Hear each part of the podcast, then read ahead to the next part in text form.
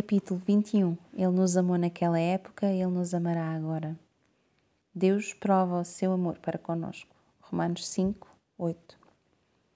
Uma coisa é acreditar que Deus tirou e perdoou todas as nossas falhas passadas antes do nosso novo nascimento. Isso é um milagre da misericórdia, indizivelmente rico. Mas esses pecados foram cometidos quando ainda estávamos na ignorância, afinal de contas. Não tínhamos virado novas criaturas, fortalecidos com um novo poder para andar na luz e honrar o Senhor com as nossas vidas.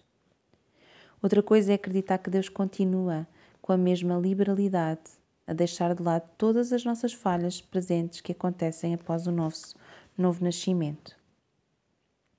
Talvez como crentes hoje saibamos que Deus nos ama, realmente acreditamos nisso.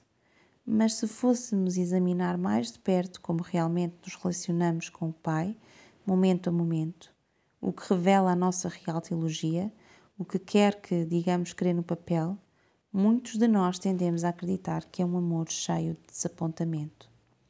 Ele nos ama, mas é um amor tacanho.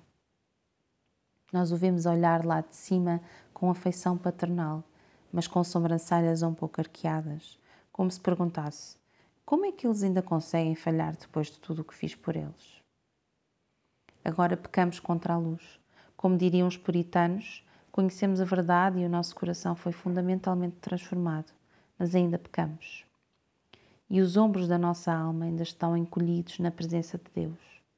Novamente, isto é resultado de projetarmos a nossa própria capacidade de amar sobre Deus.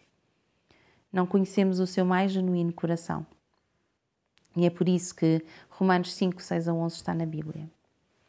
Ora, quando ainda éramos fracos, Cristo morreu pelos ímpios no tempo adequado, porque dificilmente haverá quem morra por um justo, pois talvez alguém até ouse morrer por quem faz o bem. Mas Deus prova o seu amor para conosco ao ter Cristo morrido por nós quando ainda éramos pecadores. Assim, agora, justificados pelo seu sangue, muito mais ainda seremos por ele salvos da ira. Porque se nós, quando éramos inimigos, fomos reconciliados com Deus pela morte de seu Filho, muito mais estando já reconciliados, seremos salvos pela sua vida. E não somente isso, mas também nos gloriamos em Deus por meio do nosso Senhor Jesus Cristo, pelo qual recebemos agora a reconciliação. Uma consciência cristã é uma consciência sensibilizada.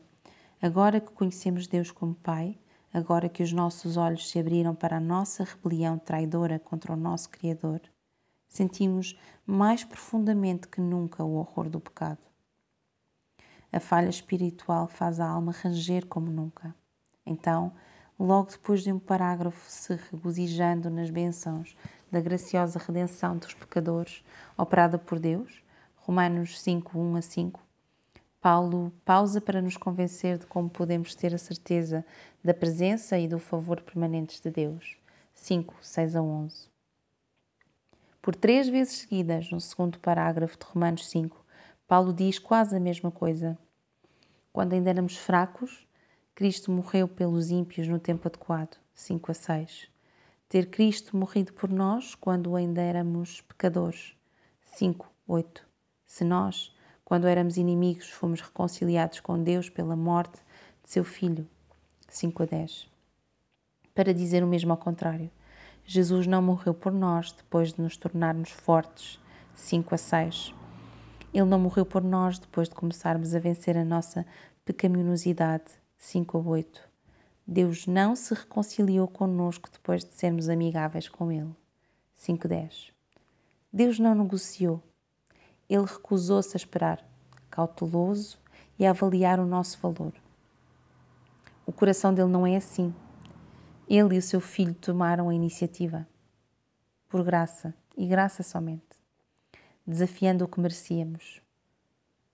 Quando nós, mesmo com os nossos sorrisos e educação, fugíamos de Deus o mais rápido que podíamos, construindo os nossos reinos e amando a nossa glória, devorando os prazeres fraudulentos do mundo, enojados com a beleza de Deus e fechando os ouvidos ao seu chamamento para casa, foi aí, no horror vazio dessa existência revoltante, que o príncipe celestial se despediu dos anjos que o adoravam. Foi aí, porque ele se colocou nas mãos assassinas desses rebeldes. Numa estratégia divina planejada desde a eternidade passada para purificar pecadores enlameados e abraçá-los de coração, apesar da sua tentativa escálida de se libertarem e limparem sozinhos. Cristo foi até à morte pelo sofrimento voluntário de uma angústia inexprimível, nas palavras de Warfield, enquanto aplaudíamos. Não podíamos ligar menos. Somos fracos, pecadores, inimigos. Foi somente depois que tudo aconteceu, só quando o Espírito Santo inundou o nosso coração, que paramos para perceber. Ele passou pela minha morte. E ele não apenas morreu, ele foi condenado. Ele não apenas deixou o céu por mim, ele passou pelo inferno por mim. Ele, não merecendo a condenação, absorveu em meu lugar. Eu, que era o único que a merecia. Este é o coração dele. E em a nossa alma vazia, como um copo de água fria para uma boca seca, Deus derramou o seu Espírito Santo para internalizar a real experiência do amor de Deus. Versículo 5. Qual foi o propósito dessa missão de resgate celestial? Deus prova o seu amor para conosco, versículo 8. A palavra grega para provar aqui significa demonstrar, exibir, trazer à vista, tirar todo questionamento. Na morte de Cristo, Deus está confrontando os nossos pensamentos obscuros sobre Ele e a nossa insistência crónica de que o amor divino precisa ter um ponto final, um limite, uma hora em que seca. Cristo morreu para confundir as nossas suposições intuitivas de que o amor divino tem prazo de validade. Ele morreu para provar que o amor de Deus é, como disse Jonathan Edwards, um oceano sem margens nem fundo. O amor de Deus é tão ilimitado quanto Deus. É por isso que o apóstolo Paulo fala do amor divino como uma realidade que se estende por imensuráveis. Largura, comprimento, altura e profundidade. Efésios 3,18. A única coisa no, no universo tão imensurável quanto o próprio Deus.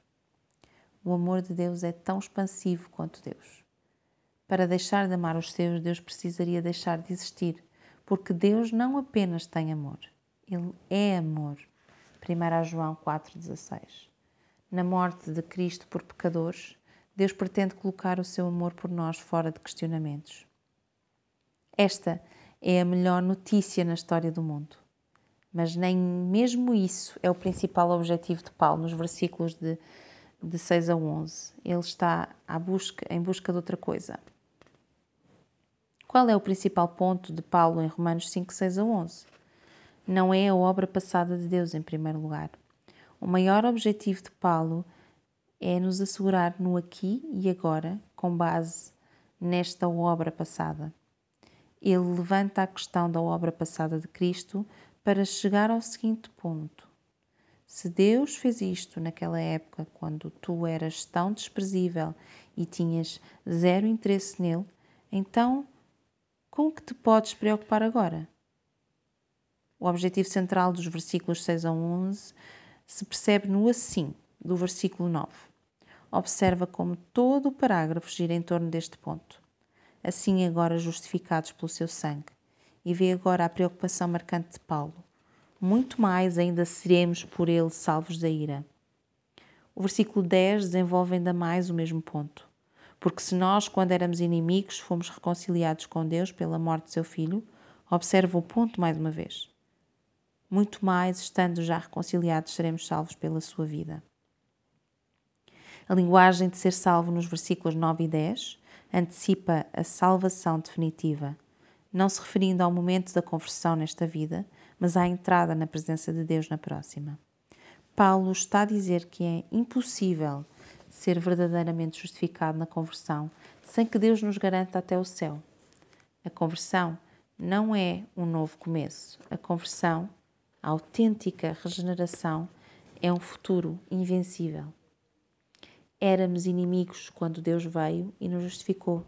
Quanto mais Deus irá cuidar de nós agora que somos amigos. Na verdade, filhos.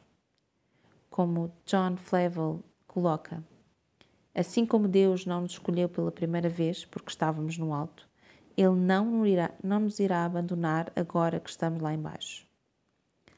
Quão facilmente nós, que fomos unidos a Cristo, nos perguntamos o que Deus pensa dos nossos fracassos agora? A lógica de Romanos 5 é: por meio do seu Filho, ele se aproximou de nós quando o odiávamos. Será que ele continuará distante agora que esperamos poder agradá-lo? Ele profundamente sofreu por nós quando éramos fracassados, órfãos. Será que ele irá cruzar os braços por causa das nossas falhas agora que somos os seus filhos adotados?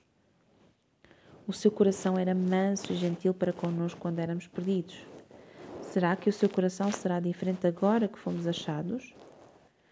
Quando ainda éramos até nesta confusão, Ele nos amou. Ele nos amará nesta confusão agora. A nossa própria agonia ao pecar é o fruto da nossa adoção. Um coração frio não se importaria. Não somos quem éramos. Quando tu pecares, faz um trabalho de arrependimento completo. Odeia mais uma vez todo o tipo de pecado. Consagra-te novamente ao Espírito Santo e aos seus puros caminhos. Mas rejeita a sugestão diabólica de que o terno coração de Deus por ti se tornou um pouco mais frio um pouco mais duro. Ele não se frustra com a sua, com a nossa pecaminosidade.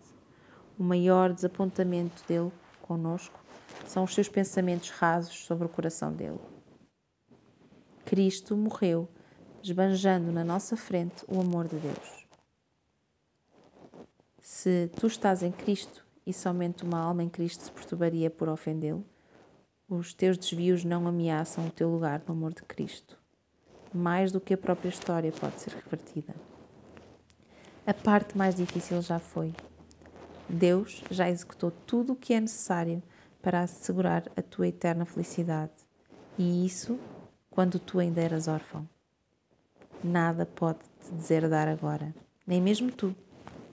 Quem está em Cristo está preso eternamente dentro do eterno coração de Deus seremos menos pecadores na vida futura do que agora, mas não estaremos mais seguros na vida futura do que agora. Se fomos unidos a Cristo, já vale dizer que estamos no céu. Como Spurgeon pregou, Cristo te amou antes de todos os mundos, muito antes da estrela da manhã lançar o seu raio pelas trevas, antes das asas angelicais tocarem o virgem éter antes de uma partícula da criação emergir do ventre do nada. Deus, o nosso Deus, dispôs o seu coração para todos os seus filhos. Desde então ele alguma vez vacilou, alguma vez desistiu, alguma vez mudou? Não. Vocês que provaram do seu amor e conheceram a sua graça, me darão um bom testemunho de que ele foi um amigo certo em circunstâncias incertas. Tu frequentemente o deixastes. E ele já te deixou? Tu tiveste muitas provações e problemas e ele já te abandonou? Ele alguma vez desviou o seu coração e fechou as entranhas da sua compaixão? Não, caro Filho de Deus, é teu dever solene dizer não e testemunhar a fidelidade do Senhor.